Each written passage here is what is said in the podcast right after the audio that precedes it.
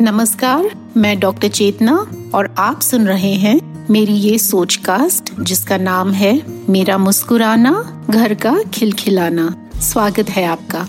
क्योंकि आप ज़रूर इस बात से सहमत होंगे कि जब घर की महिलाएँ मुस्कुराती हैं, सेहतमंद रहती हैं और खुश रहती हैं, तभी जाकर पूरा घर खिलखिला उठता है। और ये बात तभी हो सकती है जब घर की महिलाएँ अपने परिवार और बच्चों के साथ साथ अपनी और अपने सेहत की देखरेख सही ढंग से करें।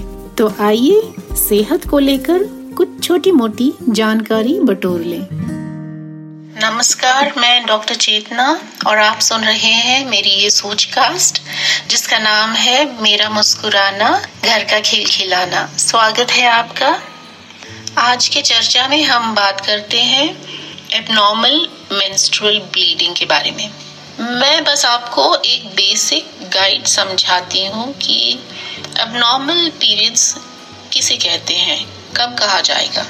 नॉर्मल मेंस्ट्रुअल साइकिल हर महिला के लिए अलग होती है, क्योंकि बॉडी टाइप्स अलग होती है फिजियोलॉजी हर इंसान की बॉडी में अलग होती है, इसलिए नॉर्मल एक जना के लिए जो होगी नॉर्मल वो किसी दूसरे और के लिए होगी अब नॉर्मल एक और बात है जब सबसे पहला लाइफ में जो पीरियड होता है, मेनार की, जो 10 साल की उम्र से लेकर 16 साल की उम्र तक जब भी शुरुआत होती है, तब कुछ साल निकल जाते हैं पीरियड्स के रेगुलर होने में. तो तब तक उन सालों में इरेगुलर पीरियड्स का होना नॉर्मल है. पीरियड्स के रेगुलर होने के बाद अगर उसकी रेगुलरिटी में कोई बदलाव आए तब हम कहेंगे कि ये एबनॉर्मल यूट्राइन ब्लीडिंग है। और अबनॉर्मल होने के सिचुएशंस कुछ ऐसे होते हैं। uh, जब साइकिल 21 डेज़ से कम हो जैसे आप जानते हैं कि 28 डेज़ की जो साइकिल है वो नॉर्मल होती है। अगर 21 डेज़ से कम साइकिल चल रही हो तो वो एबनॉर्मल है। या तो आठ दिन से ज़्यादा ब्लीडिंग हो तो वो नॉर्मल नहीं है। और क्वांटिटी ऑफ़ ब्लीडिंग अगर ब्लड लॉस इतनी हो कि सैनिटरी पैड्स की बदलने की ज़रूरत ज़्यादा हो रही हो तो वो भी एबनॉर्मल है। 45 या तो 45 की उम्र से लेकर मेनोपॉज की स्टेज आ जाती है। और अगर मेनोपॉज होने के बाद ब्लीडिंग नज़र आए तो उसे तुरंत इन्वेस्टिगेशन कराना ज़रूरी है। एक और बात ज़रूरी है सेक्स होने के बाद अगर रेगुलरली पोस्ट कॉइटल ब्लीडिंग हम कहते हैं जिसे रेगुलरली अगर पोस्ट कोइटल ब्लीडिंग होती है तो उसे भी टेस्ट कराना बहुत ज़रूरी है।